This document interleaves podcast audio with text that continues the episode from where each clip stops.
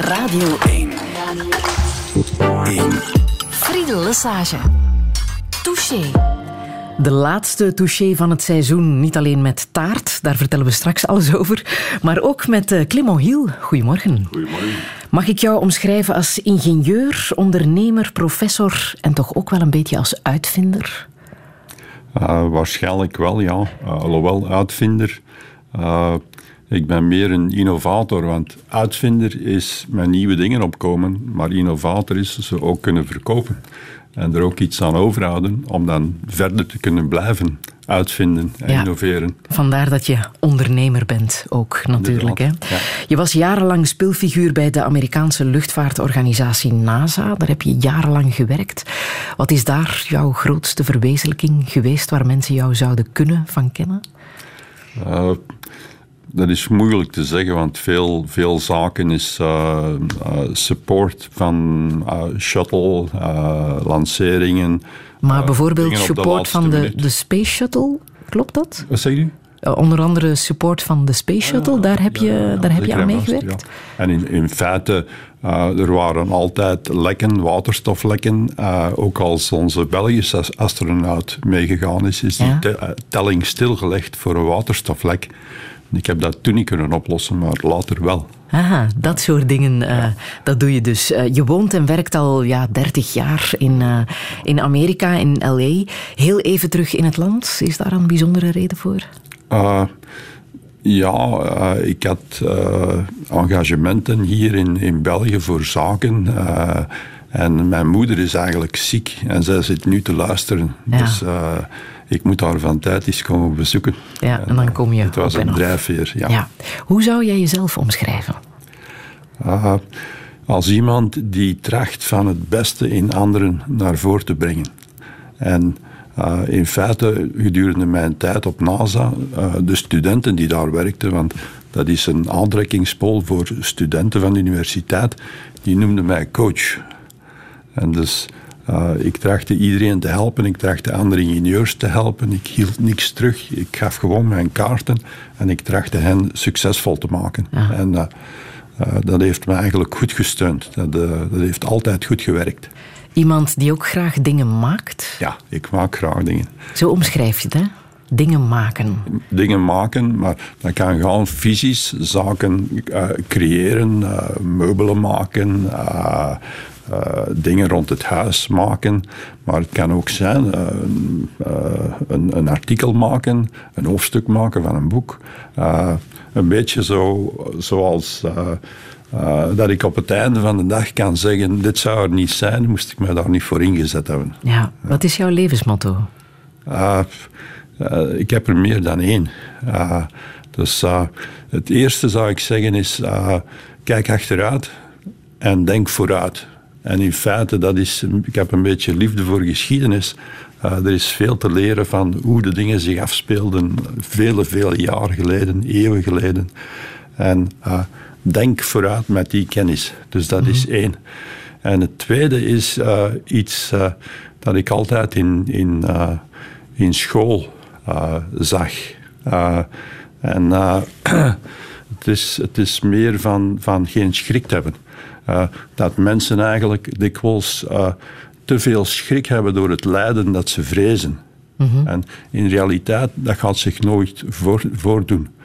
Uh, in termen van een, van een Vlaams spreekwoord, de soep wordt nooit zo heet gegeten als mm -hmm. ze geserveerd wordt. Dus de dingen zijn nooit zo goed of nooit zo slecht als men denkt.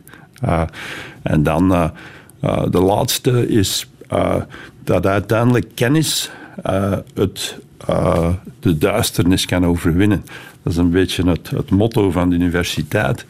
Uh, en mijn ervaring is dat, dat, dat inderdaad zo is. Dus ik heb eigenlijk motto's voor slechte tijden en voor goede tijden. Ja. en in feite, ik geef er drie. En dat is eigenlijk mijn vorming als ingenieur. Want voor stabiliteit heb je drie zaken nodig, drie punten nodig. Als je een stoeltje hebt en je hebt drie poten, staat je stabiel. Als je maar één poot hebt, staat, staat je nooit stabiel. Vandaar mijn keuze van drie motto's. Clement Hiel, ik ben heel blij dat je de gast bent. Ik ben blij dat ik er ben. Welkom. Dank u.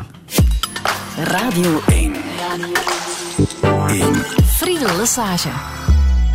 Touché.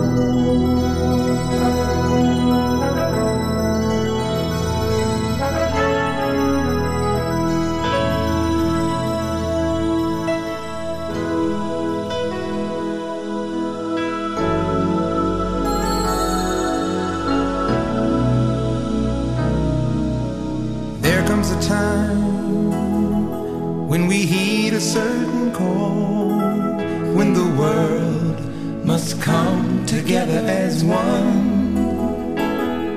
There are people dying. Oh, when it's time to lend a hand to life, the greatest gift of all.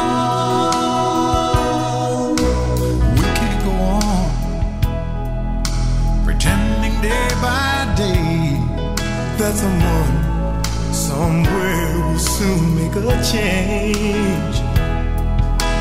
We all a part of God's great big family. And the truth, you know, love is all we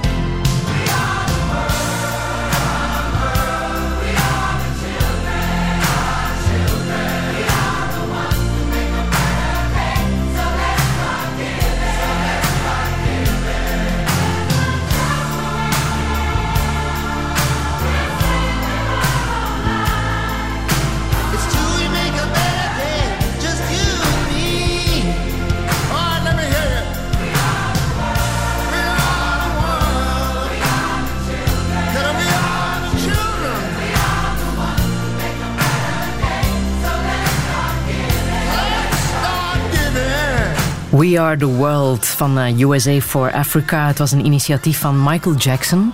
Um, het is vandaag trouwens ook acht jaar geleden uh, dat hij stierf. Plots was hij er niet meer en moesten we het zonder dat bijzondere, ja, die bijzondere stem, die bijzondere figuur uh, doen, Michael Jackson. Clement Hiel, waarom wou je dit nummer laten horen? Ik wou dit laten horen omdat dit iets geeft dat ik al gezegd heb en dat is dat Michael Jackson het beste in al die sterren die zingen naar voren brengt. Uh, hij is erin geslaagd van die samen te brengen, van die hun, hun, ego's aan de kapstok te laten hangen en zich gezamenlijk in te spannen. In dit geval was het voor honger in Afrika. Uh, ik vergeet hoeveel dat ze samengebracht hadden, maar het, het is tientallen, tientallen miljoenen, misschien mhm. zelfs honderd miljoen. En uh, dat is een voorbeeld van wat ik gezegd had, het beste uitbrengen in mhm. een aantal mensen. Helaas gaat het nog altijd niet goed in uh, Afrika. Honger uh, heerst daar nog altijd. 1212 is het consortium waar uh, nog altijd kan gestort worden. Um, We Are the World, is dat ook een soort symbolische waarde voor jou? We zijn samen de wereld. Wij zijn de wereld. Mm Wij samen en we beseffen het eigenlijk meest van de tijd niet. We zitten in onze kleine hoek bezig. Uh, we moeten vooruitkijken, we moeten de wereld bekijken zoals ze is. En we moeten zien hoe afhankelijk we allemaal zijn van elkaar. Mhm. En uh, dat wordt in feite te weinig erkend door mensen en te weinig ingezien. Clement Hill, begin dit jaar um, haalde je bij ons het nieuws omdat je uh, de Ronald Tibbet Award had uh, gewonnen. Uh, de hoogste onderscheiding voor innovatie in Amerika. Je zou die ontvangen uit handen van Barack Obama. Maar dat is net niet gebeurd. Dat is net niet gebeurd. Barack Obama was, zoals ze zeggen, on his way out. En hij had die dag een grote speech in Chicago. En er werd nog gezegd, hij komt, hij komt niet, hij komt, hij komt niet. Het is niet ver. Uh, hij moest naar uh, Illinois, in Chicago daar. Uh, ze zeggen, het is niet ver. hij gaat er zeker zijn. Maar uiteindelijk was hij er niet. we hebben de prijs gekregen van een dame die in zijn kabinet zat. En die dame uiteindelijk was ook iemand die ingeweken was van Mexico. En die het gebracht had tot uh, kabinetspersoon bij Obama. Dus uh, dat was een hele, heer, een hele eer van dat van aard te krijgen. En ook een hele eer voor jou natuurlijk, hè? want het is echt wel een, een zeer bijzondere prijs, hè? die innovatieprijs. Uh, het is natuurlijk in Amerika heb je 300 miljoen mensen en uh, er zitten daar zeker uh, een aantal miljoenen innovators bij. En waarom heb jij hem precies gekregen, denk je? Ik heb hem gekregen omdat ik in feite een paar grote stappen gedaan had in verbinden. Want men spreekt over materialen, men spreekt over processen, men spreekt over oppervlakte, schoonheid. Maar uh, verbinden is een van die zaken die uh, uiteindelijk uh, on the site vielen. En uh, ik heb mij daarop uh, toegespitst en in feite een beetje uh, grote constructies gezien als, als Lego-constructies en als, als verbindingen die men heeft in de wereld van, van de kinderen. Waarover heb je dan concreet? Ja, de, de verbindingstukken. Ja. ja dit is uh, Lego-type, uh, Knex-type. En uh, ik heb dat in feite dan aangepast en sterk gemaakt door in de inwendige architectuur van het materiaal te verbeteren en te controleren en daar een proces voor uit te vinden dat dat kon doen. En niet kon doen voor, voor vijf minuten, maar kon doen voor uh, maanden en maanden aan één stuk in productie. Mm. Dus, uh, en concreet gaat het over onder andere hoogspanningskabels? Ja, uh, bij Obama, juist niet, ging het over torens, mm -hmm. communicatietorens. Ja. En uh, uiteindelijk, uh, het fonds voor de ontwikkeling kwam van de Amerikaanse luchtmacht. Maar die vinden het ook zeer belangrijk dat die zaken gecommercialiseerd worden. Want dus daar krijgen ze punten voor van het uh, Amerikaans congres. En dus die torens worden in feite, we hebben er nog niet veel geleverd. we hebben gewoon de technologie gedemonstreerd. Maar de torens worden gebruikt nu in Afghanistan. En uh, er is mij gezegd dat er een aantal twintigjarigen uh, nu rondlopen omdat de communicatie via die torens gezegd heeft er komt iets op je af, je moet zien dat je weg bent. En dus ja, uh, op zich is dat goed van dat te weten dat gebruikt wordt, maar de echte bedoeling is van het commercieel te brengen en het te gebruiken om van alle structuren op te bouwen. Het is ook niet de eerste innovatieprijs die jij ontvangt. Hè. Je hebt er al verschillende gewonnen. Uh, omdat, uh, en dat is een van jouw uitspraken, innovatie moet niet een beetje vernieuwend zijn, maar moet radicaal vernieuwend zijn. Uh, dat is waar, waar in feite ik naar streef, van grote stappen te nemen. Ja. Maar je hebt natuurlijk mensen nodig die dan daarop verder borduren en die dan verdere verbeteringen aanbrengen. Een mooi voorbeeld is bijvoorbeeld uh, de reden waarom deze taart hier voor onze neus staat. Inderdaad. Ja. dat is het resultaat van een, een ja, een vernieuwend uh, uh, iets wat jij hebt uh, gecreëerd. Hè? Ja. ja en nee. Want uiteindelijk je moet iemand hebben die je het vuur aan de schenen legt. En dat was in mijn geval mijn broer. Ja? die in feite niet tevreden was met de vuile bakvormen in metaal. Hij is bakker. Hij is bakker, ja. ja. En omdat daar dan het, het lossingsmiddel, het vet in feite, dat daarin gesmeerd wordt, de boter, dat die daaraan gaat beginnen plakken en carboniseren. En dan wordt dat eigenlijk een, een vuile mhm. bedoeling, bedoeling. En, uh, dus hij wou in feite bakvormen die proper waren.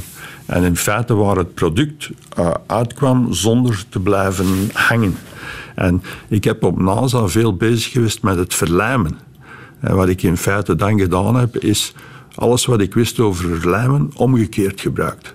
En dan had ik uiteindelijk een, uh, bakstuk dat niet zich verlijmde aan uh, de bakvorm. Maar mm het is mijn broer die in feite, uh, in het begin heb ik gezegd, dat is niet mogelijk. Want uiteindelijk composiet, polymeermaterialen, die temperaturen van het bakken, 250 graden Celsius. Ik zei tegen hem, dat is niet mogelijk.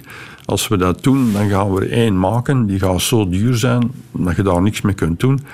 Uh, maar dan geleidelijk heb, ik verder gedacht en in feite mijzelf afgevraagd: bakken, wat betekent dat?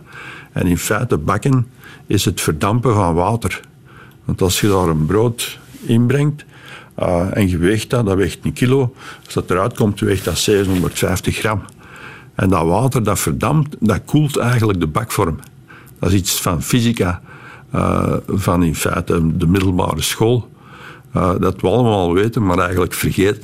Ja, en zo is dit tot stand gekomen. Deze soort bakvorm die we ondertussen kennen en overal te koop is. Uh, dat is dankzij jouw broer. Die dankzij zeggen, mijn broer. Zeg Clement, kan jij eens nadenken over uh, een alternatief? Ik was zijn tool. Hij heeft het beste in mij naar boven gebracht. Ondertussen, je bent uh, een topingenieur die ondernemer is geworden. Hè? Want je hebt je eigen bedrijf, CSSI, waar je voornamelijk met composietmaterialen werkt. Waarom wou je per se ondernemer worden? Was dat ingenieurschap niet voldoende?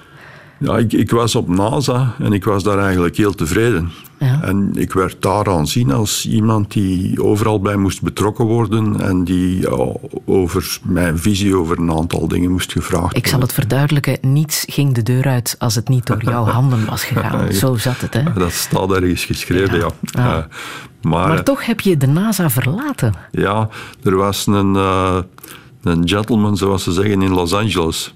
En dat was een... Uh, uh, iemand die uh, topspecialist was, in feite de uitvinder van, van een aantal processen voor composietmaterialen. En die startte een onderneming op zijn uh, 80ste verjaardag. En die heeft mij dan gebeld om voor hem te komen werken. en ik dacht, als ik dat doe, ga ik heel veel leren. Want je kunt topingenieur zijn, maar van processen, het echt eh, maken in continu productie van zaken, uh, dat heb ik niet gedaan. NASA doet stukken, NASA doet uh, een shuttle, een shuttle hier, een raket daar, één of twee. de kost is niet zo belangrijk. En hier, uh, die man die heeft altijd gedraaid in ondernemingen waar de kost uh, zeer belangrijk was, de technologie. Dus uh, we hebben dat dan thuis besproken in de familie en we zijn naar Los Angeles getrokken. En de, de, ervaring was zeer goed. Ik heb daar zeer veel geleerd. En had ik dat niet gedaan, had ik nooit die prijs, die ik net niet van Obama gekregen heb, had ik die nooit gekregen. Dus...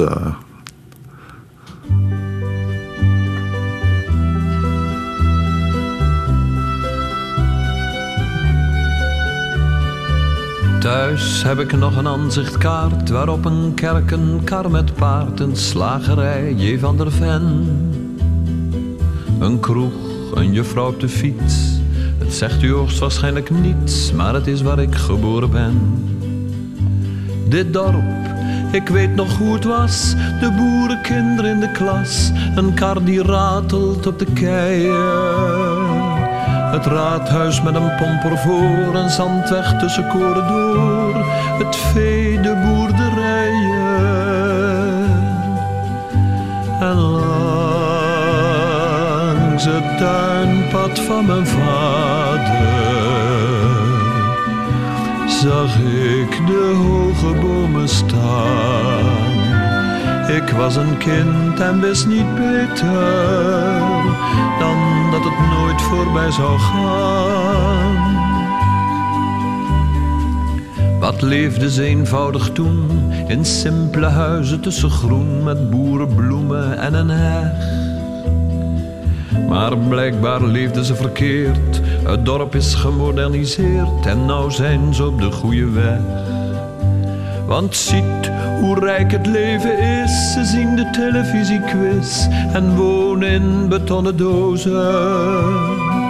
Met flink veel glas dan kun je zien hoe of het bankstel staat bij Mien en de dressoir met plastic rozen.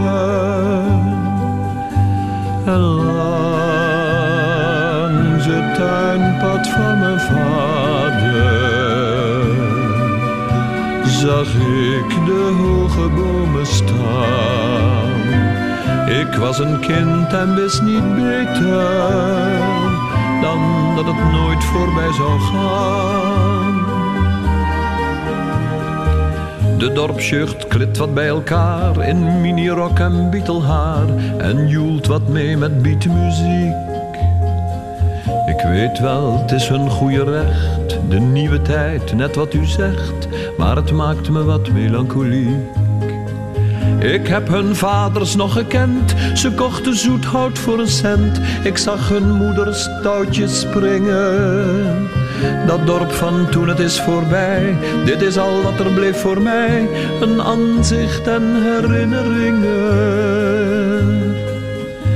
Toen ik langs het tuinpad van mijn vader de hoge bomen nog zag staan. Ik was een kind, hoe kon ik weten dat dat voorgoed voorbij zou gaan? Wim Sonneveld met het dorp Clement Hill. Ik begrijp volledig waarom je dit wil laten horen. Als je al 30 jaar in Amerika woont en ja, een Amerikaans leven hebt uitgebouwd, dan kan ik me voorstellen dat het af en toe wel eens uh, knaagt. Hè? Ben je een nostalgisch mens? Uh, ik ben nostalgisch als ik dit hoor. Uh, mm -hmm. Het brengt herinneringen aan het dorp Melzelen, nu Groot-Beveren, waar ik ben opgegroeid. En het was een, een fantastisch dorp, ja, inspirerend. In wat voor gezin ben je daar opgegroeid? wij hadden een gezin van acht kinderen. Dus vader, moeder, uh, vier zusters, uh, drie broers -hmm. en mij en mijzelf. En jij was de oudste? Hè? Ik was de oudste, ja. ja. En uh, ja, wij, wij hadden enorm veel fantasie. ik weet nog dat er in Beveren een kasteel staat. en in der tijd was dat privaat. En wij hadden zodanig veel fantasie dat wij elkaar deden geloven dat daar een schat lag. En dan gingen we langs de velden, zoals beschreven door Zonneveld in zijn muziek, gingen wij naar het kasteel, kropen wij over de haag, begonnen wij te delven naar die schat. En er was ook een, een boswachter. En die jaagden ons dan weg. En dat gaf ons confirmatie dat daar zeker een schat moest liggen. Waarom zou hij ons anders wegjagen? Uh, wat ik niet meer weet is hoe we bepaalden dat in dat gasdomein, op de plaats waar we begonnen, dat daar die schat lag. Maar uh, wij hadden een enorme fantasie en we leefden die fantasie uit. We zijn regelmatig moeten gaan lopen.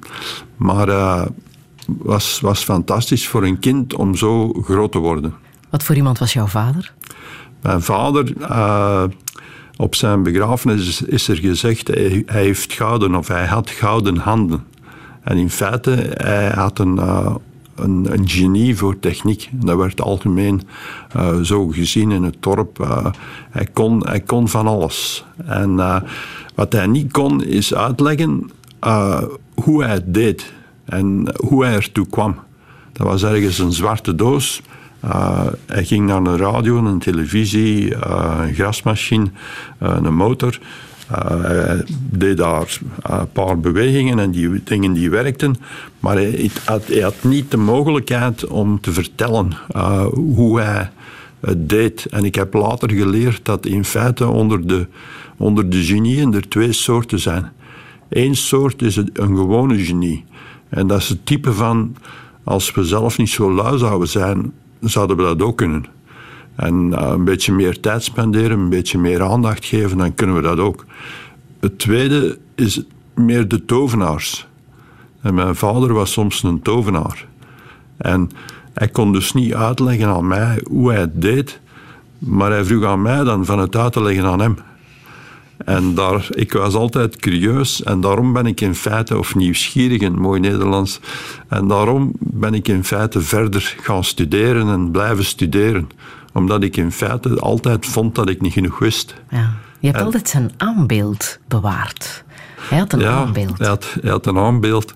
En er is een tijd, ik herinner me dat als kind, ik was misschien acht jaar, en dat aanbeeld woog misschien 130, 140 kilogram. En ik weet dat hij dat ophief. Gewoon is voor te laten zien dat hij dat kon opheffen. Uh, onverantwoord eigenlijk, maar hij heeft dat gedaan. En uh, ja, ik heb ook in de technische school uh, leren smeden. En in feite, in dat proces heb ik geleerd dat dat niet gemakkelijk is. En wat ik in feite in die technische school geleerd heb, is van enorm veel uh, appreciatie te hebben voor mensen die met hun handen kunnen werken. En in feite, zoals ze zeggen, techniekers, stielmannen, uh, die, die iets kunnen maken. Mm -hmm. En want uiteindelijk waren voor jou andere belangrijke tools de rekenmachine en de tikmachine.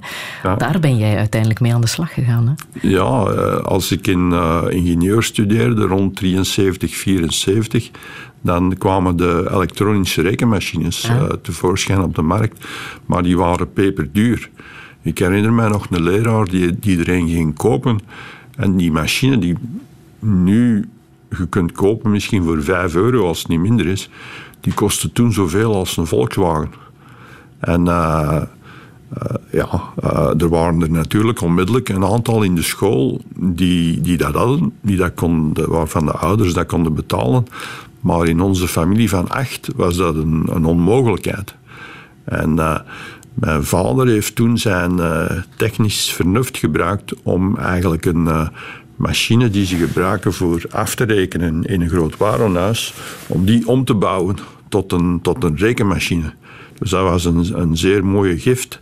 Uh, het enige is dat uh, als ik rekende dat er een bel ging en dat er in feite nogal wat lawaai uh, met de paard, mee gepaard ging.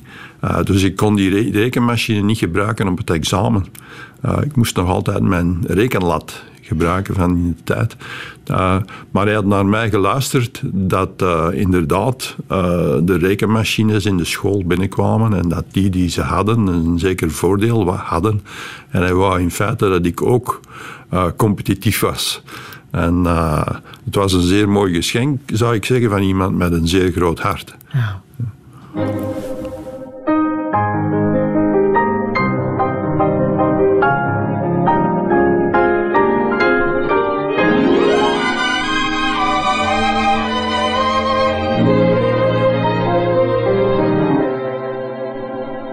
They try to tell us we're too young,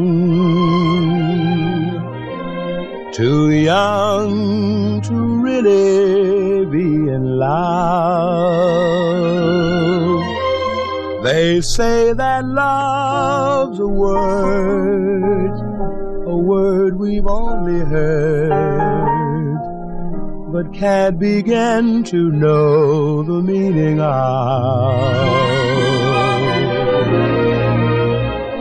And yet, we're not too young to know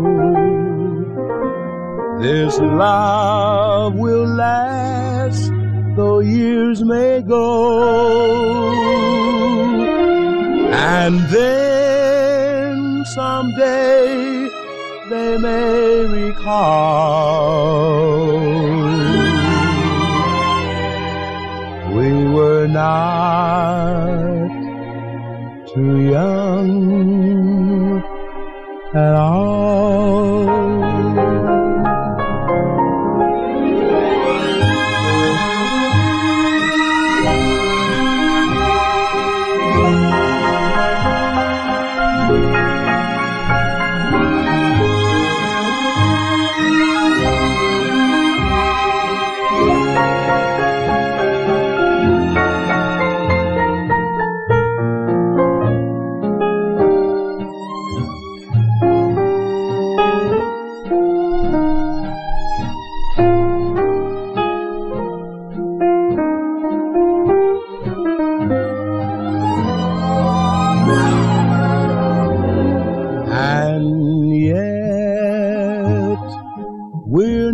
Too young to know.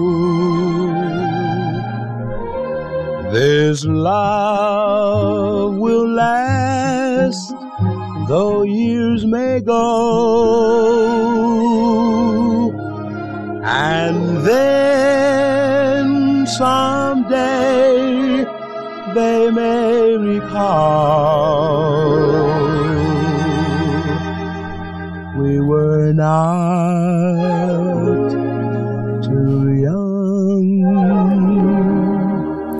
at all. Nat King Cole, het was eh, een nummer 1 hit in 1952. Clement Hill, dat is heel toevallig jouw geboortejaar. En het is ook een boodschap die jou na aan het hart ligt. Hè? Too young, never say you are too young. Inderdaad. Uh, dat wordt dikwijls gezegd, uh, manneke, uh, meisje, je bent te jong ervoor. En als voorbeeld, en ik ga het kort proberen samen te vatten. op NASA, als Apollo 11 gelanceerd is, zat ik voor tv als 16-jarige. De woensdag als hij vertrokken is en ook de zondag als de maanlander geland is. En in feite, wat, wat uh, velen niet weten, is dat dat niet probleemloos ging. Er waren serieuze problemen tijdens de afdaling van de maanlander op de maan. En ik heb later al die vluchtleiders ontmoet. En de gemiddelde leeftijd van de vluchtleiding was 28 jaar. Dat is not too young. Ja. En op een zeker moment was er een fout. En die fout kwam telkens en telkens weer naar boven. En dan heeft men gekeken naar een 24-jarige. Een 24-jarige ingenieur, Jack Garman. En uh, die heeft gezegd, ik ken die fout, dat is een overbelasting van de computer, maar de functies gaan nog altijd prioriteit krijgen voor de landing, ga door.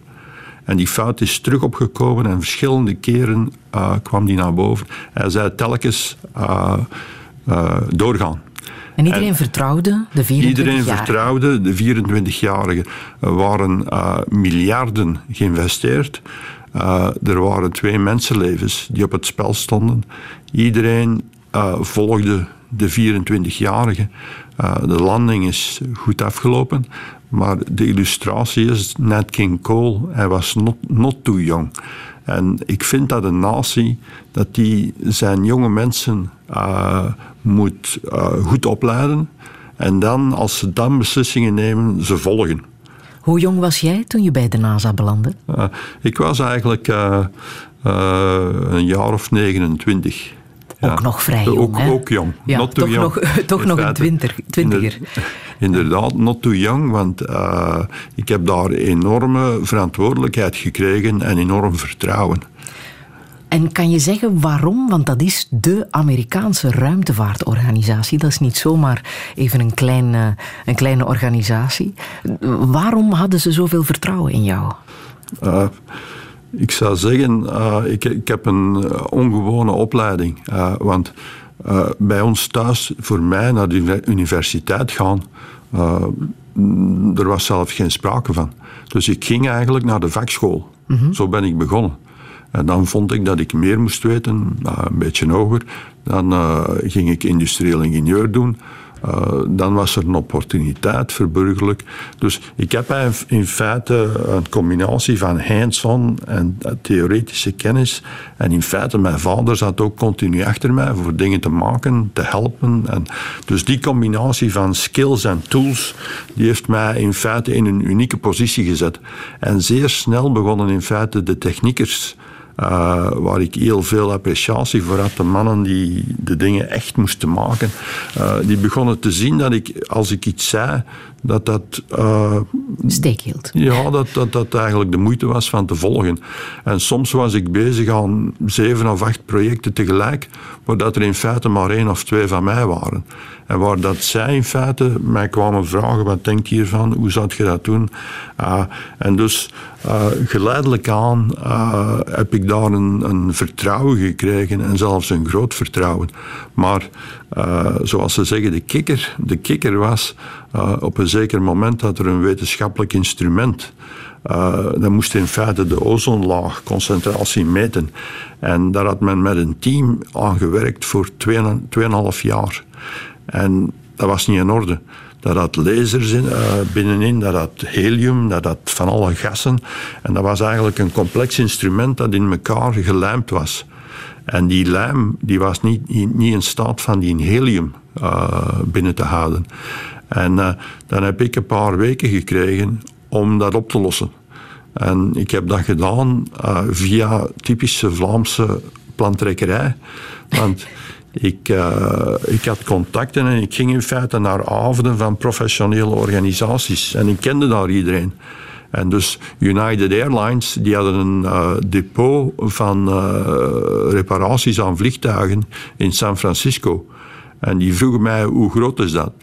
En ik beschreef zo groot als de tafel. En ze zeiden, breng dat en we zullen dat doen. En we gaan dat zelfs niet aanrekenen, want dat is te klein. Als je dat vergelijkt met vliegtuigonderdelen, dat was een klein ding, dat was de moeite zelfs niet. En dus op één nacht uh, was dat in orde. Uh, dus een proces dat maanden gevraagd had, dat was nu op één nacht in orde. Dus in feite had ik uh, geleveraged op uh, contacten en een contactwereld die, die ik opgebouwd had. Ja. En later heeft zich dat omgekeerd, dat ze mij vroegen om dingen te doen voor hen. Maar dat is typische Vlaamse plantrekkerij. En uh, nadien kon ik niks meer verkeerd doen, maar kreeg ik ook meer en meer complexe taken. Ja, ja, ja. ja. Dus een van de, de bijzondere mensen die je op die manier hebt leren kennen is uh, Carl Sagan. Dat is de man die uh, de documentaire reeks uh, Cosmos, heeft gepresenteerd. Jaren tachtig was dat, geloof ja. ik. Dertien afleveringen over alles wat zich in de ruimte afspeelt. Een bijzonder man, hè, die Carl Sagan. Een bijzonder man. Een bijzonder man, een, een voorbeeld. En die liep daar regelmatig op NASA. En uh, in het begin een aantal mensen die hem kenden introduceerden mij bij hem en uh, ik vond dan ongeveer uit wat hij kwam doen. En wat hij kwam doen in feite, uh, er was een, een, project Voyager dat eigenlijk goed gekend is, dat mm -hmm. een, een, interstellaire probe is die in feite door het zonnestelsel trekt of, trok. in feite nog altijd trekt, want ze is nu ons zonnestelsel aan het uitgaan. En als ze ter hoogte van Saturnus waren, ging Carl Sagan proberen van de NASA-leiding ertoe te brengen om nog een foto te nemen van de aarde. Maar NASA zit vol ingenieurs. En de ingenieurs uh, wilden daar in feite weinig mee te maken hebben. Want ze zeggen, je gaat een slechte foto hebben. Al wat je gaat zien is één pixel. En het gaat een slechte foto zijn. Uh, nochtans, hij hield vol en in feite, uh, voor correctheid, hij was gestimuleerd door zijn vrouw, Annie. En, die zei, je moet zorgen dat die foto wordt genomen. Ja, het is ook gebeurd. Ja, het is gebeurd. Pale Blue Dot. En in mijn opinie heeft het de wereld veranderd. Het is, ja? het is een minder gekend, gekende foto. Je hebt Earthrise, die is zeer bekend. Uh, in mijn opinie, Pale Blue Dot is uh, iets dat door iedereen zou moeten gekend zijn. En ook, Waarom precies? Omdat het uh, de relativiteit geeft. de aarde, zoals Carl Sagan zegt, is a mote of dust suspended in a sunbeam. Uh, en van die verte, van rond Saturnus naar de aarde kijkende, is het niks. De aarde betekent niks. Iedereen die we kennen, die heeft daarop geleefd. En uh, het is mijn opinie dat uh, die Pale Blue Dot meer gekend zou moeten zijn. Ik zou zelfs meer zeggen dat die in alle scholen, in het begin van het schooljaar en op het einde van het schooljaar, zou moeten getoond worden. En dat dan de studenten en scholieren zou moeten gevraagd uh, worden: wat heb je geleerd en wat heb je gedaan om het leven hier beter te maken? Dus een, een aanrader, ik wil, ik, ik wil het even laten horen ja. hoe Carl Sagan het zelf uh, vertelt. It has been said that astronomy is a humbling and character-building experience. There is perhaps no better demonstration of the folly of human conceits than this distant image of our tiny world. To me, it underscores our responsibility to deal more kindly with one another and to preserve and cherish The Pale Blue Dot. De Pale Blue Dot van Carl Sagan. We zetten het hele filmpje bij ons op onze website.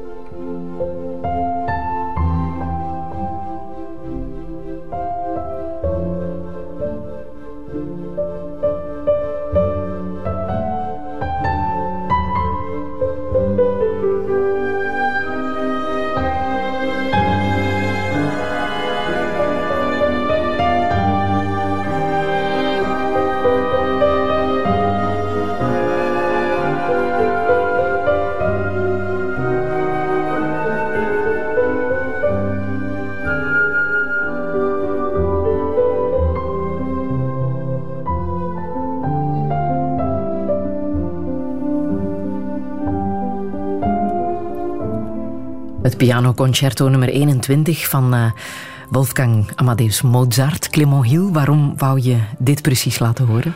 Uh, ik heb dat de eerste keer gehoord op een uh, muziekappreciatie cursus in de technische school.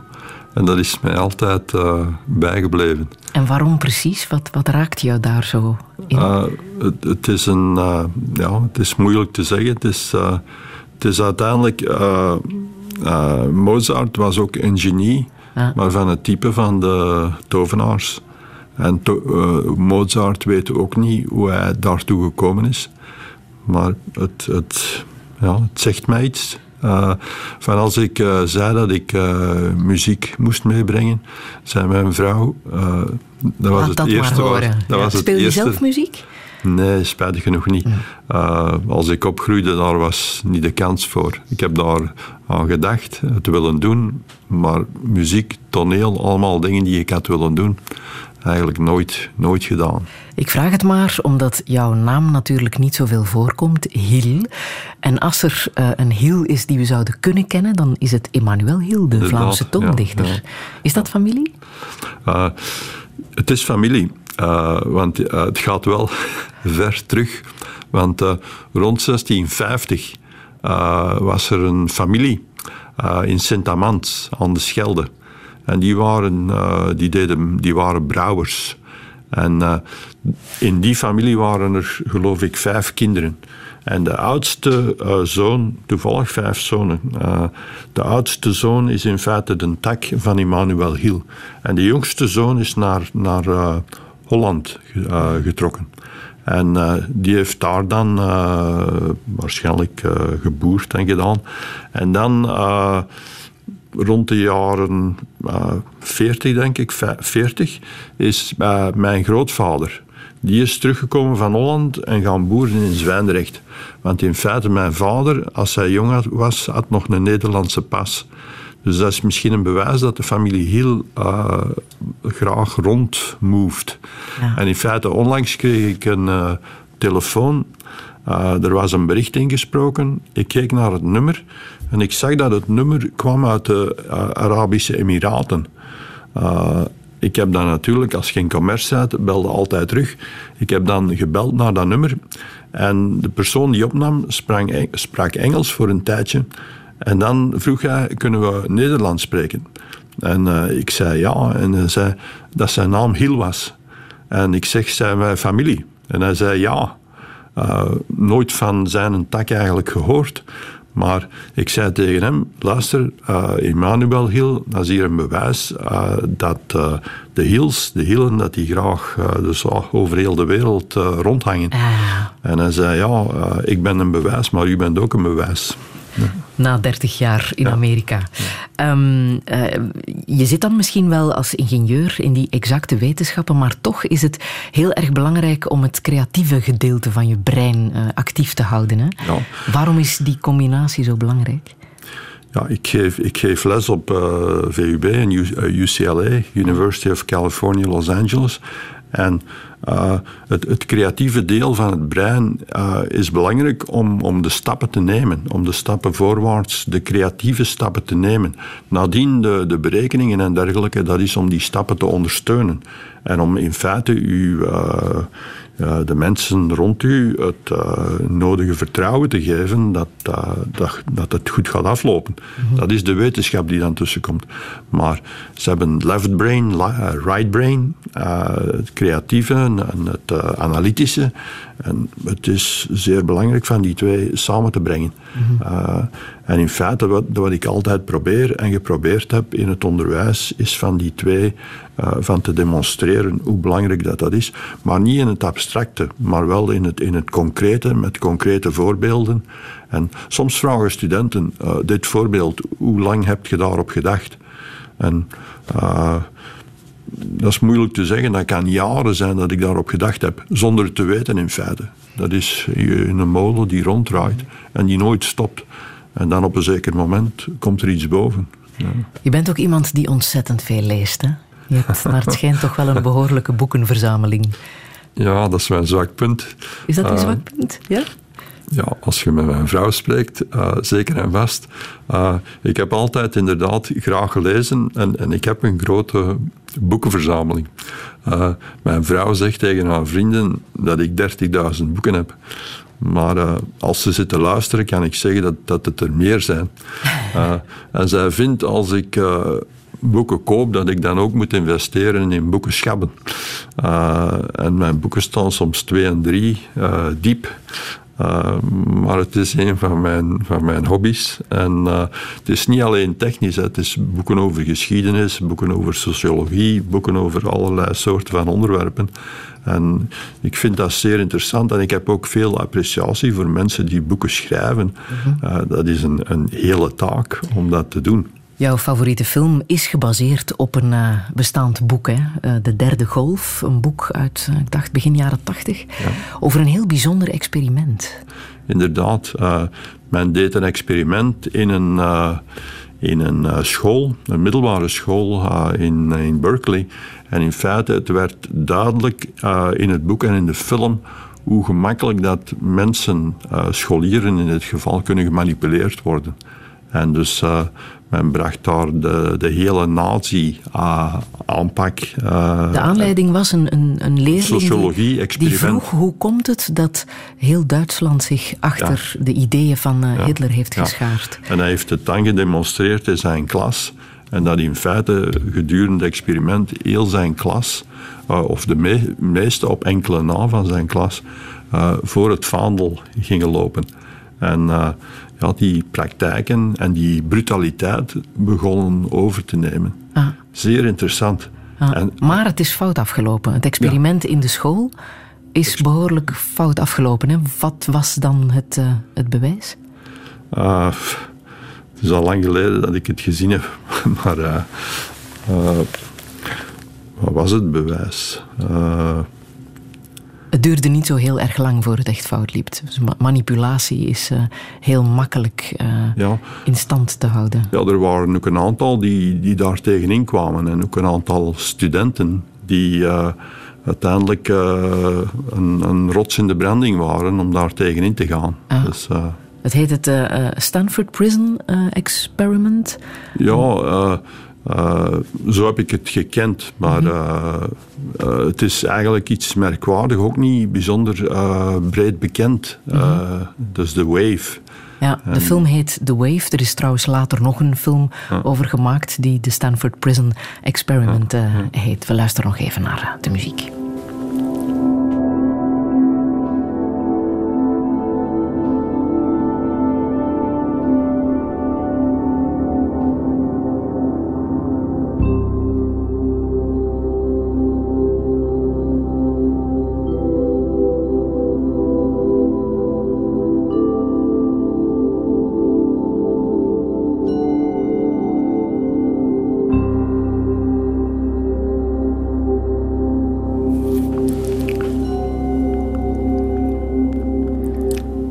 Andere film, Clement Hill, die je hebt gezien, is Hidden Figures.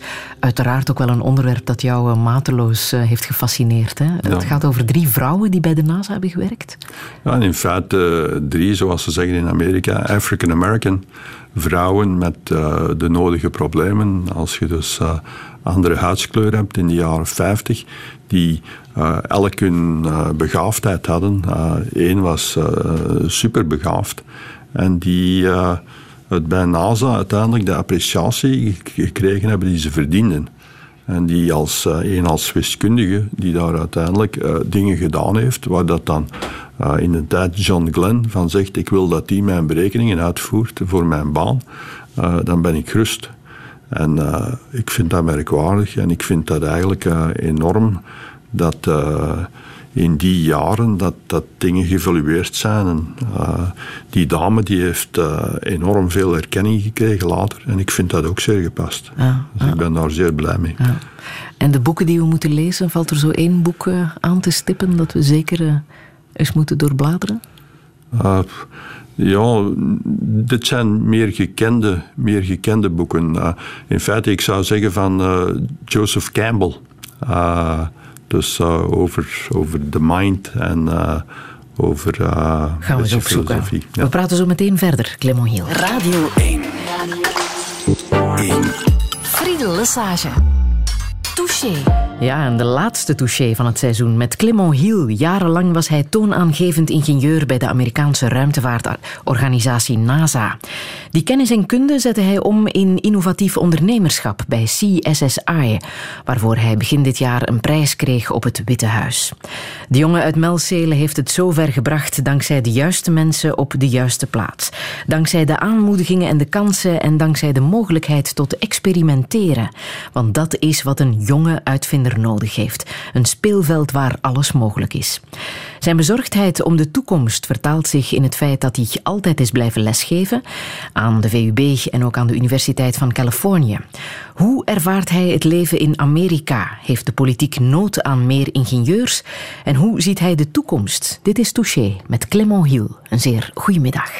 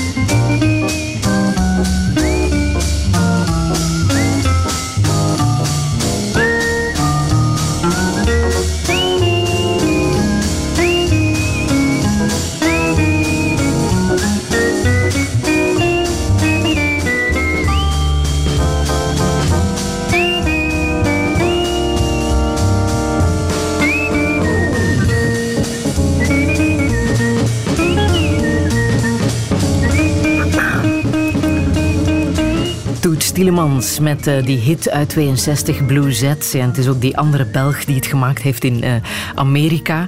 En uh, met alle grote uit de jazz heeft gespeeld. Eind van de zomer zal het een jaar geleden zijn dat hij is gestorven. Hij is 94 geworden. Clement Hiel, waarom wou je Toets laten horen?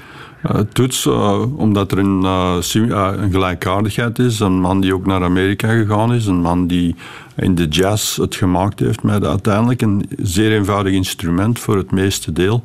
Met zijn mondharmonica. Terwijl hij dit niet eens op zijn mondharmonica speelt. Hè? Hij ja, fluit ja, het. Ja, En ook die Blue Z, dat is gekomen tijdens een opwarming. En dat kwam er spontaan uit. En Toet Stilman zelf zei... Uh, zoiets, dat, uh, dat bereid je niet voor, daar werk je niet aan, dat komt. En dat is een ander voorbeeld van een tovenaar. Mm -hmm. uh, dat is ongelooflijk. Je uh, hebt me laten weten wat jou het meeste is opgevallen in het nieuws van de voorbije dagen. En dat is uiteraard gelinkt aan Amerika. Het gaat over Donald Trump, die uh, voor het eerst vergaderde met zijn voltallige ministerkabinet. Um, het werd een opvallende vertoning waar iedereen hem uitgebreid de lof toezwaaide. En ik wil het eerst even laten horen. President, uh, what an incredible honor it is to, to lead the Department of Health and Human Services at this pivotal time under your leadership. I can't thank you enough for the, the privilege that you've given me. It's an honor to be your steward of our public lands and the generator of energy dominance. I am deeply honored. On behalf of the entire senior staff around you, Mr. President, we thank you for the opportunity and the blessing that you've given us to serve your agenda and the American people, and we're con- continuing to work very hard every day to accomplish those goals. Thank you. Thank you all very much. Thank you. Thank you, everybody. Thank you very much. Touché. We hoorden Tom Price, minister van Gezondheid, Ryan Zinke, minister van Binnenlandse Zaken en Reince Priebus, eh, de kabinetchef van het Witte Huis. Wat heeft jou als halve Amerikaan het meest verbaasd, Clement Hill, toen je dit zag? Ik vind dit eh, beschamend, beschamend tegenover de ganse wereld. En Trump slaagt erin in feite van het slechtste in die mensen naar voren te brengen. En dat is dat ze aan vleien, zoals ze bij dictators doen, die het bewijst, die mensen bewijzen eh, dat je zonder ruggengraat kunt leven. En eh, ik vind dat ongelooflijk spijtig, een ongelooflijk slecht voorbeeld. En eh, het is natuurlijk zo dat Trump, hij is in het Witte Huis en mijn, mijn bedrijf bevindt zich zo aan de rand van natuur. En s'nachts komen dan de wasberen uit en, en er was een gat in een building die ik geko- gekocht had toen. En eh die heeft mij een maand gevraagd om dat gat te vinden. Maar s'nachts kwamen er dan wasberen in het bedrijf. En dus ik vergelijk Trump met zo'n wasbeer.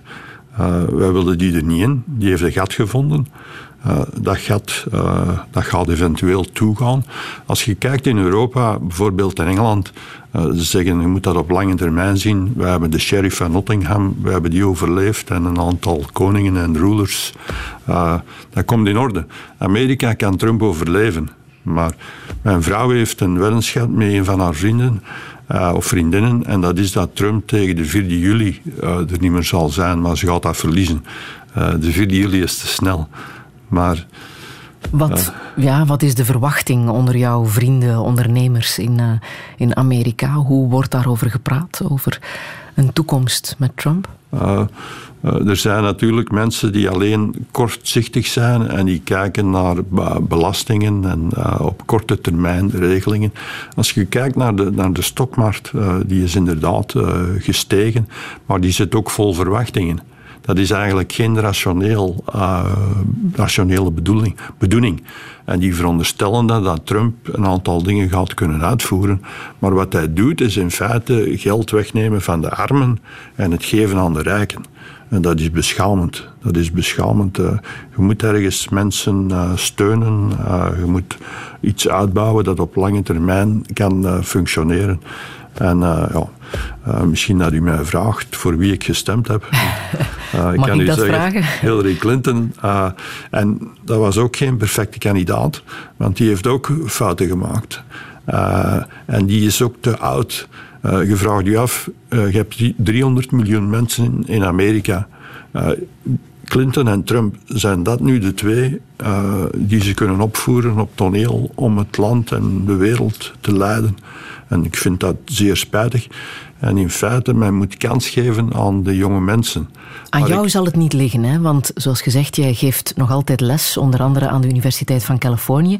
En daar geef je het vak Engineering for Future Presidents. Jij maakt ze klaar. Waarom heet jouw vak zo?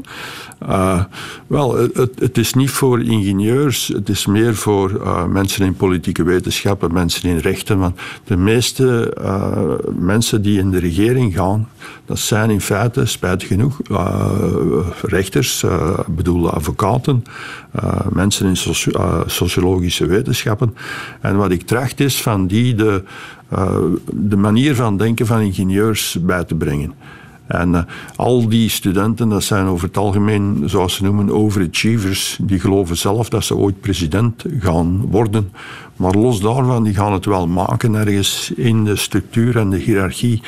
En wat ik hoop is dat doordat ze die uh, manier van denken van ingenieurs hebben zien werken, uh, dat ze ingenieurs uh, gaan appreciëren en ingenieurs gaan binnenbrengen. En waarom, denk je, kunnen ingenieurs interessant zijn voor de politiek? Ik heb uh, onlangs een, uh, een, reportage gezien en er was een uh, ingenieur en die werd in een, in een show ondervraagd. Die, werd, die moest vragen beantwoorden.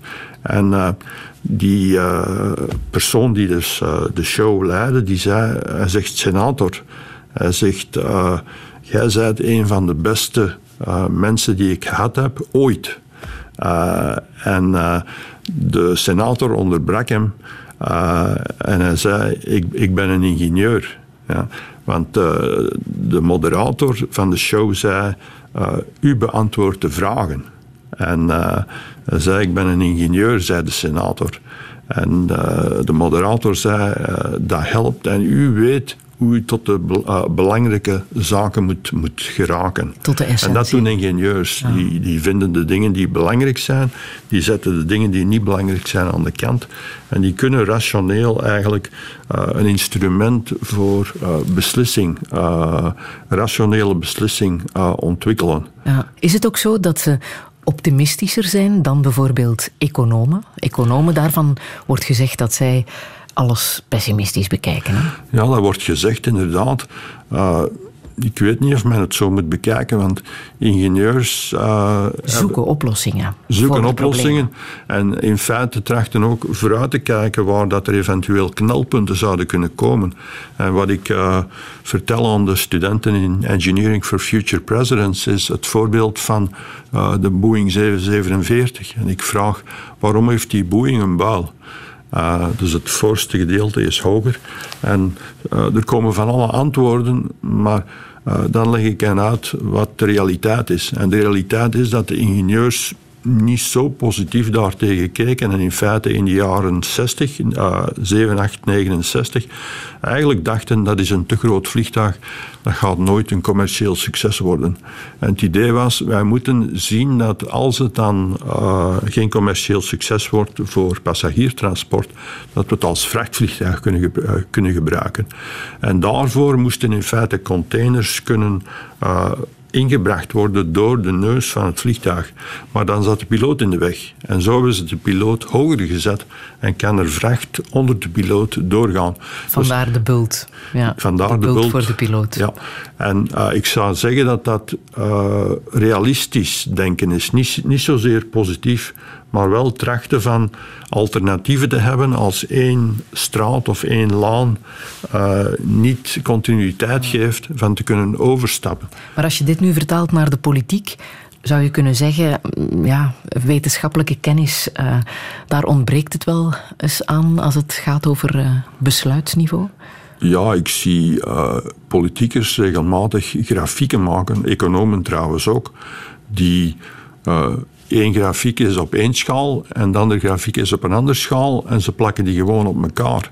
En zo kun je geen beslissing nemen, want het is precies of uh, twee grafieken, twee curven zijn elkaar aan het wegduwen. Terwijl dan één curve op een miljoen zou moeten liggen en de andere curve op 300.000. En dan zeggen ze, ziet je wel, uh, je neemt geld weg van één ding en je steekt het in een ander ding om iets te financieren waar wij niet mee akkoord zijn.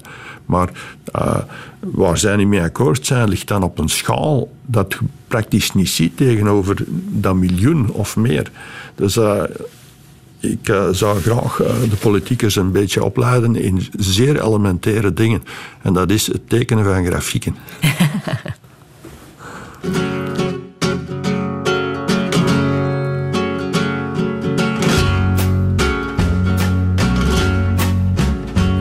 vertellen een historie van een kroeg onelegant.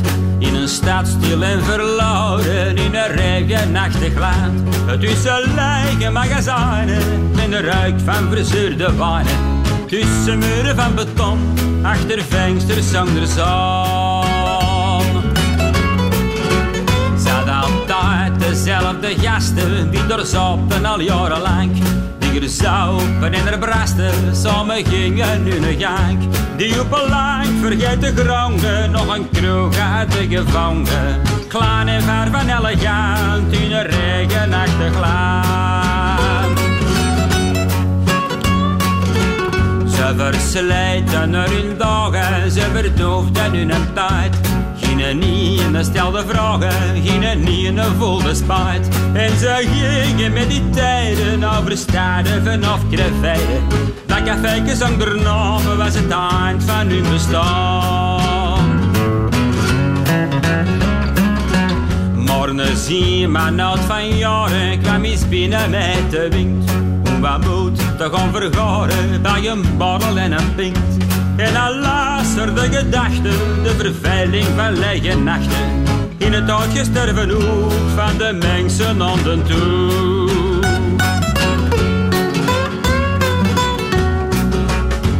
Schiet toch uit met goede ploegen, ga toch mee met heel de ploeg. Andere zaal, een van deze dagen, op mijn schip is plat genoeg. En het is zo ver gekomen dat hem allemaal meegenomen. Het café zonder naam is verlaten blijven staan.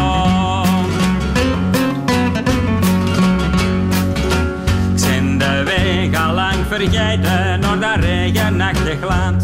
Naar die stad stil en verlaten, in die kroeg onelegant. Ik heb gezocht tussen magazijnen met de ruik van verzuurde wijn.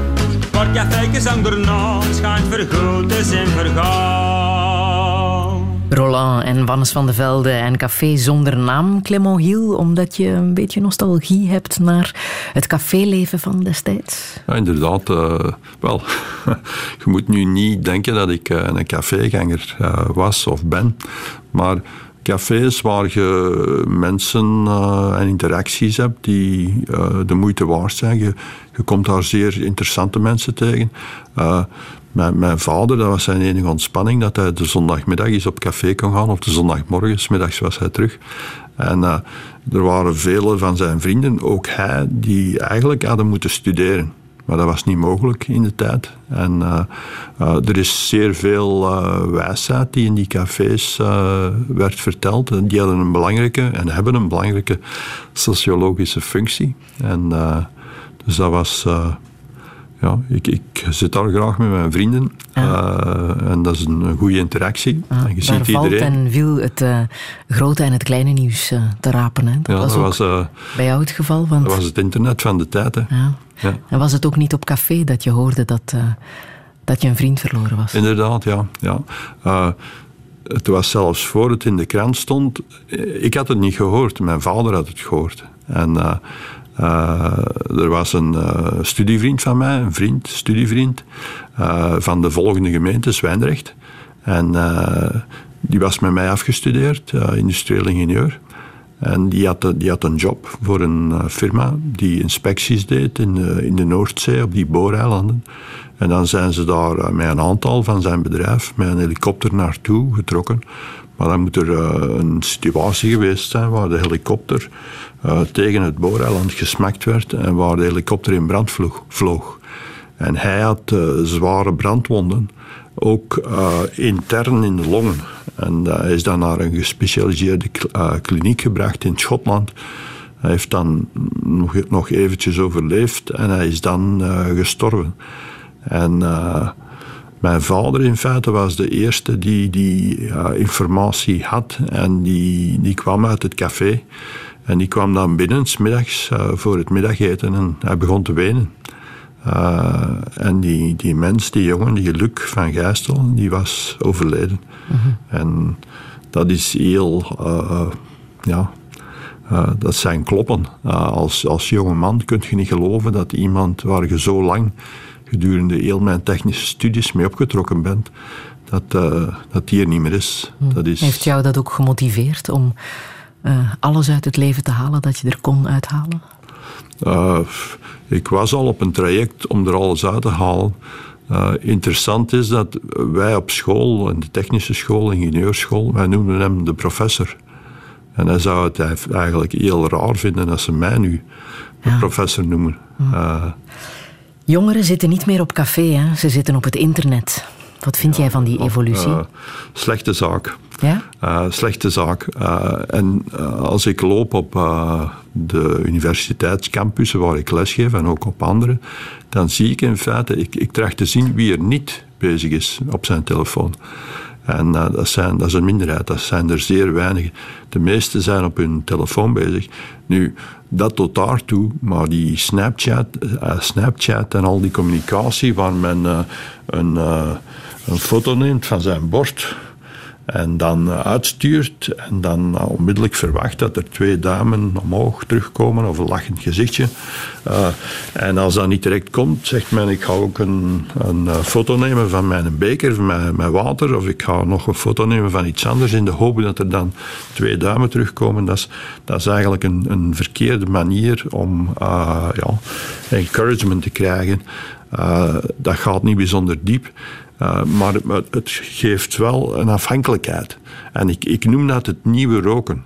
Alleen dat het roken slecht was voor uw longen, maar dit is slecht voor, u, voor uw mind. En uh, de politiekers gaan daar ook eens moeten aan denken. Want je zit met een hele generatie van mensen, waar dat dus de Googles van de wereld uh, aan het uitvinden zijn, hoe dat ze die mind kunnen manipuleren. En dus dat, dat is voor mij ontzettend uh, angstwekkend. Uh. Dus vandaar, vandaar. Je geeft les aan twee universiteiten, zowel bij ons aan de VUB als uh, in Californië. Um, jij kan zeggen wat het verschil is. Hè? Wat is dat de beste ik. plek om, om les te volgen, denk je? Laat ons zeggen dat Vlamingen dat die, niet engagen in communicatie, niet gemakkelijk. En uh, je ziet ook dikwijls, als je, als je les geeft, dat de eerste bank, dat daar niemand zit. Misschien zelfs de tweede bank, dat iedereen in België, iedereen meer naar achter zit. En dat is niet het geval in Amerika. Uh, studenten zitten op de eerste bank en in feite al wat gezegd, en ik uh, moedig hen aan om dat te doen, want ik zeg, als je interactief uh, met mij spreekt en uw ervaringen inbrengt, of als je iets ziet waarmee dat je niet akkoord bent, breng het op, laat ons discussiëren. En dat maakt eigenlijk uh, de les interessanter. In Amerika doet men dat. Er is continu discussie. Uh, er zijn mensen daar ook die al gewerkt hebben, die nadien teruggekomen zijn, die ervaring hebben. Er zijn andere studenten die zeer, uh, zeer knap zijn. En er is continu interactie. En dat is niet het geval uh, in Vlaanderen. Je luistert vanuit uh, Amerika wel eens naar Touché. Je hebt onder Inderdaad. andere naar uh, het gesprek met Hendrik Dierendonk, de ja. uh, topslager Hendrik Dierendonk, geluisterd. En dit was een uitspraak die jou toch wel heeft geïntrigeerd. Volgens mij het schoolsysteem, als ik dat nu zie, ehm, kinderen moeten in alles, alles mee kunnen. Terwijl dat er vaak op hun talenten niet genoeg gewerkt wordt. Ik was altijd de laatste van de klas. En op een gegeven moment krijg je misschien ook wel het idee een negatief zelfbeeld. En daar is dat ik bedoel. Het is belangrijk van op talenten van kinderen te kunnen werken. Gewoon, kinderen moeten zich goed voelen. Dat is het belangrijkste. Touché. Clement Hiel, hij heeft gelijk. Hendrik hij heeft gelijk. Hij heeft 100% gelijk. Uh, je hebt uh, een aantal getalenteerde jonge mensen, waaronder ook mijn broer. Mm-hmm. Uh, die in de bakkerswereld is gegaan en die daar in feite zeer goed in is. Uh, maar dat in feite iemand was die niet wou studeren, die niet geïnteresseerd was. Uh, maakt zo iemand, uh, zet hij te leren bij een bakker als, als jonger van 12, geeft hij de nodige kredieten om ook les te volgen. En, dat, dat is eigenlijk een manier om uh, jongeren niet te ontmoedigen. Jongeren die talent hebben in zekere richtingen, waaronder ook vakrichtingen, en die dan niet daar te zetten en die te laten luisteren naar, naar een aantal zaken uh, die boven hun petje gaan of waar ze niet in geïnteresseerd zijn. Nu, dat laatste, tot daartoe, jongeren zijn gemakkelijk niet geïnteresseerd. Er moeten wel dingen zijn die op de lange termijn belangrijk zijn voor hen. Maar hij heeft 100% gelijk. En in, in, in uh, uh, de ingenieurswereld, uh, de quality control wereld, streeft men aan, naar zero defects. En dat zou ook zo moeten zijn bij mensen en bij jongeren. Want als je zoals Hendrik Dierendonk zegt, daar zit en altijd de laatste zijt, je wordt aanzien als een defect. En uh, moet rechten van dat niet te laten gebeuren, want dat zijn jaren van een jonge mens zijn leven die uh, uiteindelijk met frustratie gepaard gaan. En dat is niet nodig. Uh, ik heb in feite het voordeel ook gehad op NASA dat daar regelmatig een beetje de groten der aarde kwamen, waaronder Carl Sagan, maar ook C. Edwards Deming. En dat was de vader van de kwaliteitscontrole, die in feite in Japan de Japanners geleerd heeft hoe dat ze kwaliteitscontrole moesten doen. En dan kwamen ze met hun wagens. En die wagens die uh, veroverden de wereld omdat ze zo uh, grote kwaliteit hadden. En die heeft gezegd uh, dat ranking, zoals ze doen in de scholen, de eerste, de tweede, de laatste, hij zei ranking is stupid. wat je moet doen is to instill a yearning for learning. Uh, dus niet het vuur aan de schenen leggen, maar intern het vuur, het interne vuur aanwakkeren. Dus uh, ik heb dat altijd blijven onthouden. En in die context is wat uh, Hendrik Dierendonk zegt 100% juist.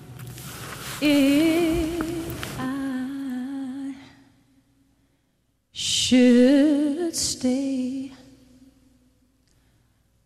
I would only be in your way. So I'll go, but I know I'll think of you every step of the way.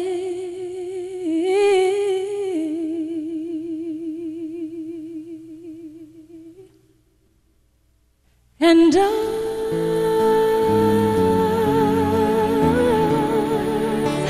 will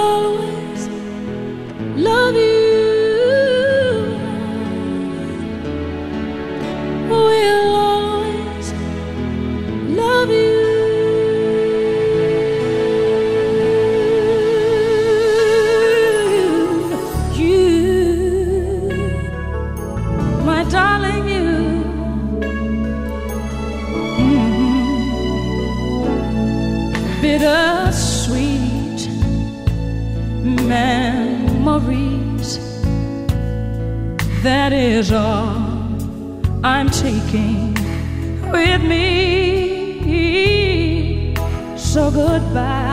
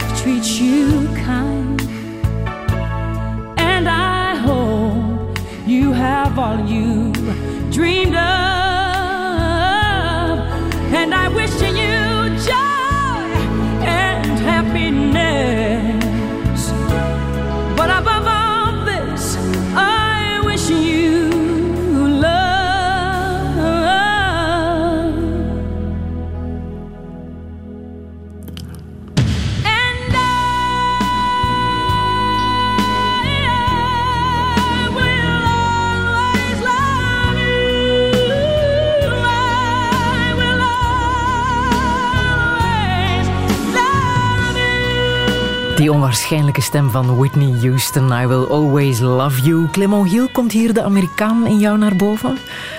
Uh, ja en nee, twee dingen. Eén ding is, ik, uh, ik zat uh, een meter of zes achter haar op een zaterdagvlucht naar Los, Angeles. Naar Los Angeles. Ja. En in feite de volgende dinsdag hoor ik in het nieuws dat ze overleden was. het tweede dat ik daarover wou zeggen is, dit is een voorbeeld van iemand die geen genie is. Die heeft een zeer goede stem. En die heeft in feite iets dat bestond, dat geschreven was door iemand anders, eh, tot perfectie gebracht met haar gave van haar stem. En dit bewijst in het algemeen dat je eigenlijk niet altijd de eerste moet zijn. Je moet geen uitvindingen doen. Eh, het is ook interessant van uh, genoeg stilkennis te hebben en genoeg uh, talent te hebben om iets dat al bestaat tot ontplooiing te brengen. Dus dat is in feite een algemene opmerking. En dat, dat is toepasbaar op een muziekstuk, maar dat is toepasbaar op producten, op auto's, op tv's, op wasmachines. Er is altijd, en dingen die zelfs juist uitgevonden zijn. je hebt dat zelf niet uitgevonden, maar je kunt dat nu wel opnemen en daar iets van maken. Dus dat betekent dat voor mij. Whitney Houston heeft bijzonder veel over de liefde gezongen. Ze is er ook aan ten onder gegaan, denk ik. Wat is dat volgens jou, de liefde?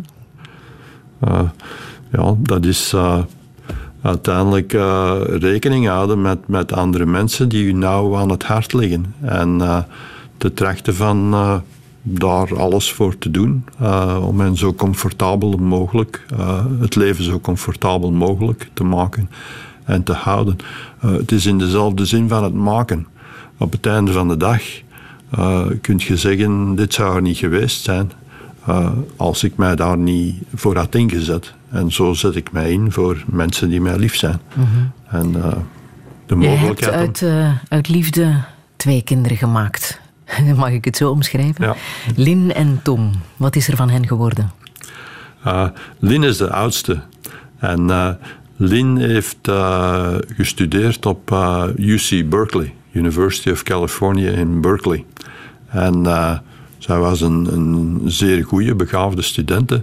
En zij wou in feite de wereld beter maken. Misschien in het kader van Pale Blue Dot.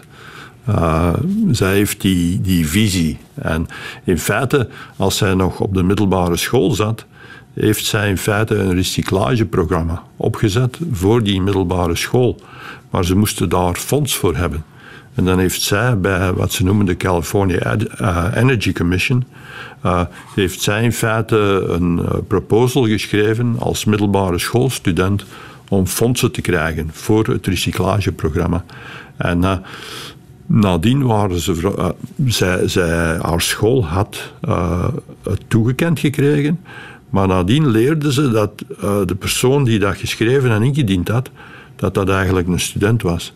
En dat was uh, voor hen uh, ongelooflijk, want er waren steden, professionals, uh, die in feite voor dezelfde opening hadden proposals ingestuurd. En een middelbare schoolstudent van 16 was daar allemaal voor. Dus eigenlijk heeft die een gave om dingen neer te schrijven, een gave voor taal. En die gave voor taal combineert ze dan met een ingenieurstudie. En dus nu doet ze eh, wat ze noemen de digital thread. Dus een digitale draad die door het ganse ingenieursgebeuren loopt. Uh, dus building information modeling. Uh, vroeger maakte men een tekening van een gebouw. Ingenieurs die structureel de beton en wat weet ik deden, die deden hun tekening. Die die de elektriciteit legden, deden hun tekening. Uh, de loodgieters deden hun tekening. Nu, met de computerkracht van nu, kan men dat allemaal samen bundelen in één driedimensionale tekening. En kunnen ze ook op voorhand zien, voor ze het gebouw zetten, uh, wat de interferenties zijn, zeker zijn dat alles gaat werken. En jouw zoon, wat is er van jouw zoon? zoon die uh, doet berekeningen voor lanceringen bij de Amerikaanse luchtmacht. En dus het, het vaandel is doorgegeven. En, uh, Ze hebben het alle twee van geen vreemden, hè? Ja, uh. en mijn, mijn zoon is in feite uh, in een, in een entiteit van, van een duizend man. En de meeste zijn gedoctoreerd. Mijn zoon heeft een masters. Maar mijn zoon hebben ze aangenomen. En uh, hij slaagt erin in feite van fouten in de software waar niemand uh, enig uh, gevoel voor had dat die er waren van die te vinden. Dus ik denk dat hij het ook niet weet. En bij gevolg denk ik ook dat hij een, een beetje een tovenaar is in het vinden van fouten ja. in software. Is er een verschil tussen mannelijke en vrouwelijke ingenieurs? Er is zeker en vast een verschil, maar dat is goed. Uh, en ik heb altijd getracht van mannen en vrouwen samen te brengen, omdat uh, het is nu een mannenwereld, spijtig genoeg, maar vrouwen denken anders. En denken ook uh, dikwijls zeer praktisch. En het voorbeeld enige tijd terug, Carl Sagan, die heeft, is door zijn vrouw gemotiveerd om iets fantastisch te doen. Maar dat is ook zo in de ingenieurswereld. Uh, vrouwen die gaan de zaken anders bekijken. Uh, niet alleen vrouwen, maar ook andere culturen, andere achtergronden. Uh, ik heb daar bewijsmateriaal voor. Dat als je teams hebt die multidisciplinair, vrouw, man, culturen, dat je dan veel verder komt dan gewoon mannelijke ingenieurs op zichzelf. Je leeft ondertussen 30 jaar in Amerika. Hoe anders is het leven daar voor jou? Uh, op welke manier is het een, een meerwaarde voor jou als, als ondernemer? Uh, er zijn grote mogelijkheden in Amerika om, om dingen te doen. Uh, je hebt natuurlijk enige tijd nodig om in de circuits uh, te geraken en de, de nodige uh, connecties te hebben die, die u vertrouwen. Want als je dan als ondernemer terug begint, je hebt volle vertrouwen bij NASA, maar als je dan als ondernemer terug begint, begint geen feite van nul. Dan moet je je bewijzen en uh, uh, nu ben ik bewezen.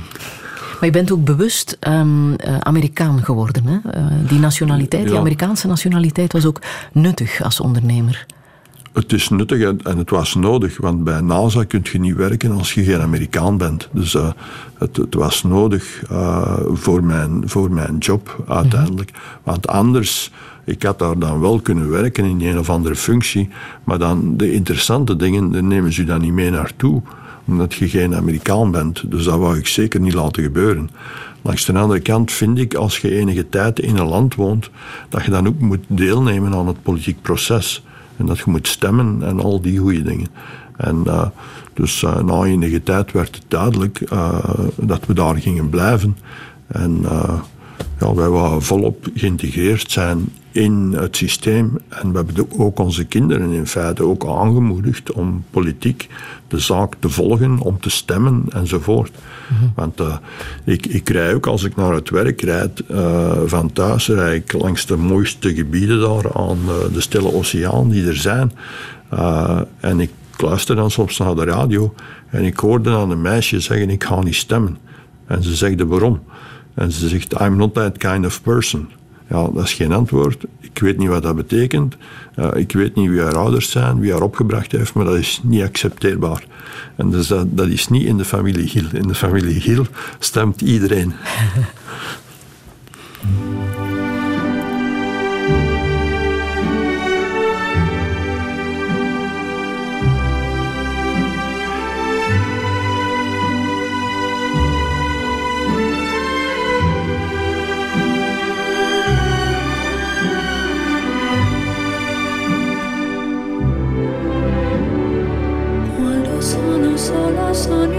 all'orizzonte mancano le parole.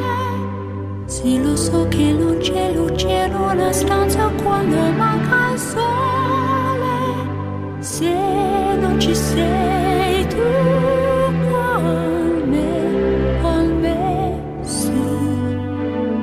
finestre mostra tutto il mio cuore che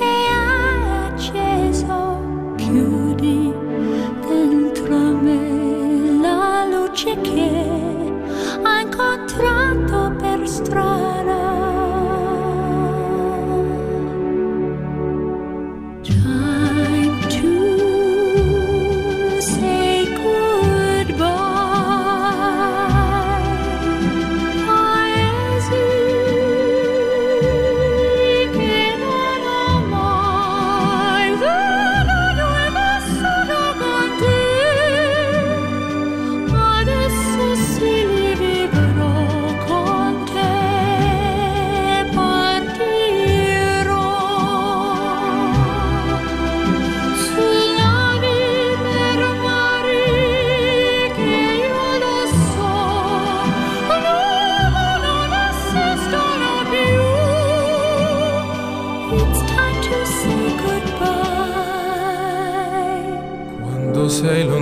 Lontana sogno all'orizzonte manca le parole. io sì lo so che sei con me, con me, tu mia luna, tu sei qui con me, mio sole, tu sei qui con me,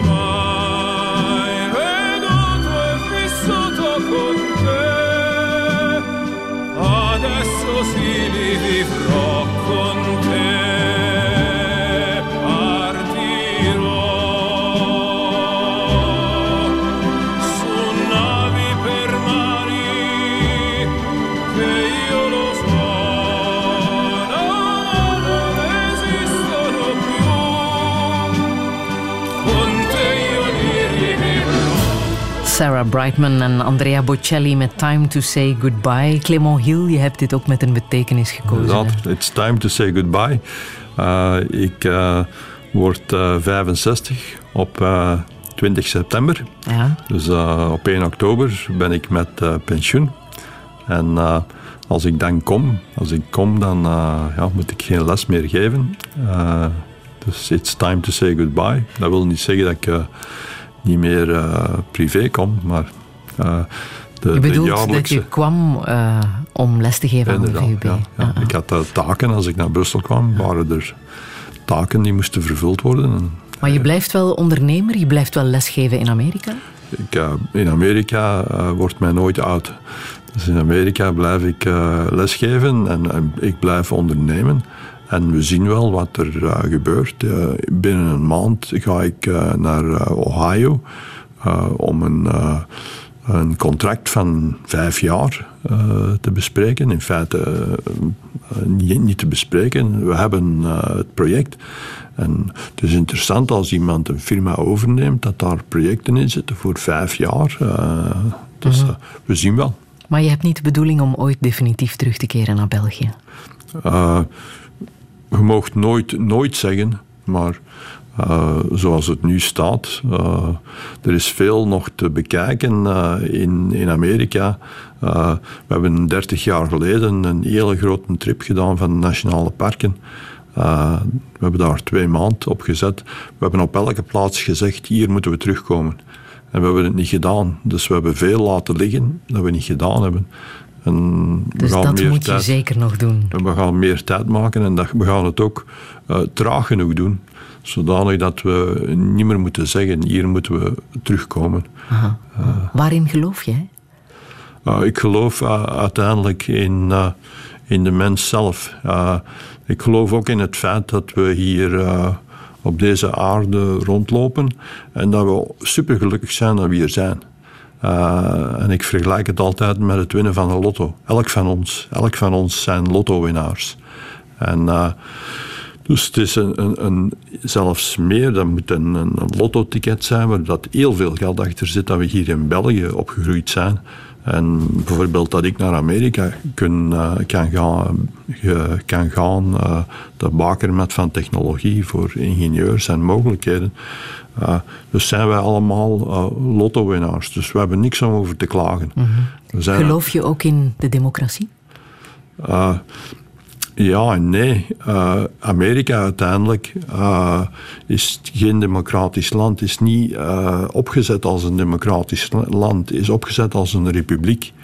En in die republiek, wat ze hier genoemd hebben de stemmannen, wat eigenlijk stemmannen en stemvrouwen zijn, dat die in feite dan uh, mogen de president van Amerika kiezen. Het is niet de populaire meerderheid, het zijn de stemmannen en vrouwen.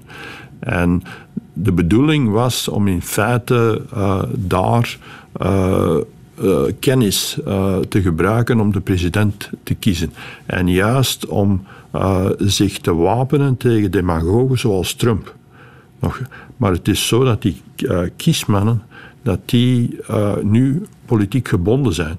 En ik heb gehoord, de uh, Supreme Court, dat die zelfs een aantal die hun eigen visie uh, zouden gestemd hebben, zouden voor het gerecht brengen. Dat is niet de bedoeling geweest van de founders. Dus dan moet iets opgekuist worden. En uh, ja, voorlopig, voorlopig gaat het niet opgekuist zitten, want de persoon die ervan geprofiteerd heeft, is juist Trump. En die gaat het niet starten. Geloof jij in een goede toekomst? Want jij hebt denk ik wel wat zicht op wat er ons uh, technologisch aan evoluties te wachten staat. Hè? Ja, en ook om die reden zou ik graag politiekers meer bewust maken van wat er ons te wachten staat. Want, uh, Waaraan denk je dan concreet? Wat staat er ons te wachten? Wat er ons te wachten staat is dat we ons planeet aan het vernielen zijn. En dat is natuurlijk een heel abstract begrip, maar concreet, uh, binnen 300 jaar, uh, als we zo voortdoen, staat er geen enkele boom meer. En dat is wel angstwekkend, want 300 jaar uh, lijkt lang, maar als uh, de hielen naar uh, Holland getrokken zijn, dat was 300 jaar geleden. Dus als je 300 jaar vooruit kijkt, dat gaat snel aankomen. En ja, dat kunnen we niet laten gebeuren. En de politiekers moeten die visie hebben om een paar honderd jaar ver te kijken. En ook naar groene energie overgaan. En uh, al die zaken die zich nu voordoen, kwestie van uh, CO2 uit, uitstoten, van die uh, zo snel mogelijk om te zetten naar een carbonvrije energie. In feite interessant is, als ik student was, dan sprak men over waterstoffusie. Fusie. En dat zou nu ongeveer klaar zijn, maar het is niet klaar. En dus op die manier, met waterstoffusie, zou je met een half bad, een half bad water, uh, en uh, zoveel lithium als er is in uw laptop, in feite misschien zelfs iets minder, half bad lithium in een laptop, zou je 30 jaar energie hebben. En dus uh, het wordt tijd dat, in, dat dat in orde komt. En de politiekers die geven nooit genoeg geld, die houden altijd achter voor, voor andere zaken. Maar die fusie, dat lost het probleem op. Dus ik zou zeggen, fusie. Lijkt mij een interessante boodschap ook om mee te geven. Ik heb nog een uh, ode aan Maria klaarstaan. Het uh, bekende lied uit West Side Story. Aan welke Maria denk jij dan? Aan de, Maria van, uh, van de Hills. mijn moeder, die in feite nu verzorging krijgt in, in Zwijndrecht, in de regenboog daar. En die zit te luisteren. En dus dit is een ode aan haar. Hoe oud is ze nu? Nu is ze 90. En ze heeft uh, altijd hard gewerkt, altijd heel veel gedaan voor ons. En in feite was ze een beetje de, de hoeksteen van onze familie. Uh, altijd zeer rustig en altijd begrijpend en altijd ondersteunend. En uh, ja... dit is voor haar. Dit is voor haar. The most beautiful sound I ever heard. Maria, Maria,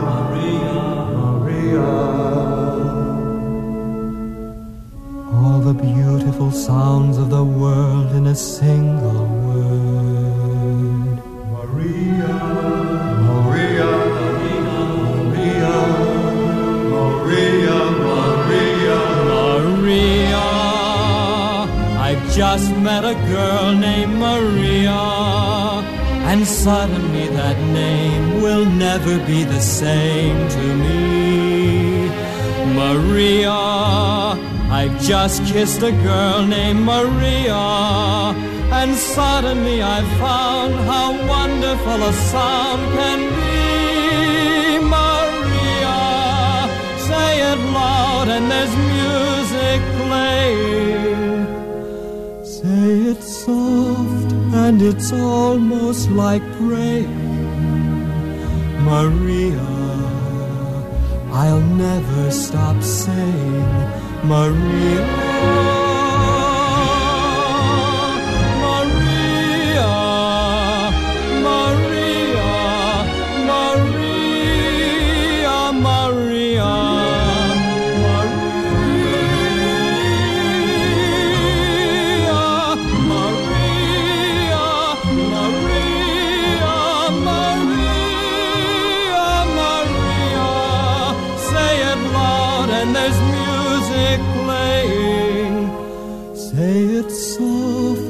And it's almost like praying, Maria.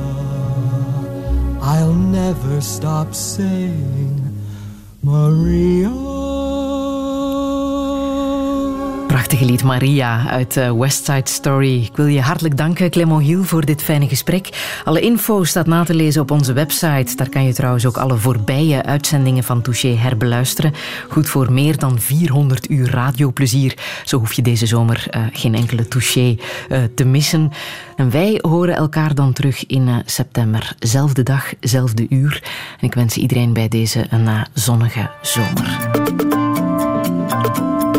Radio 1.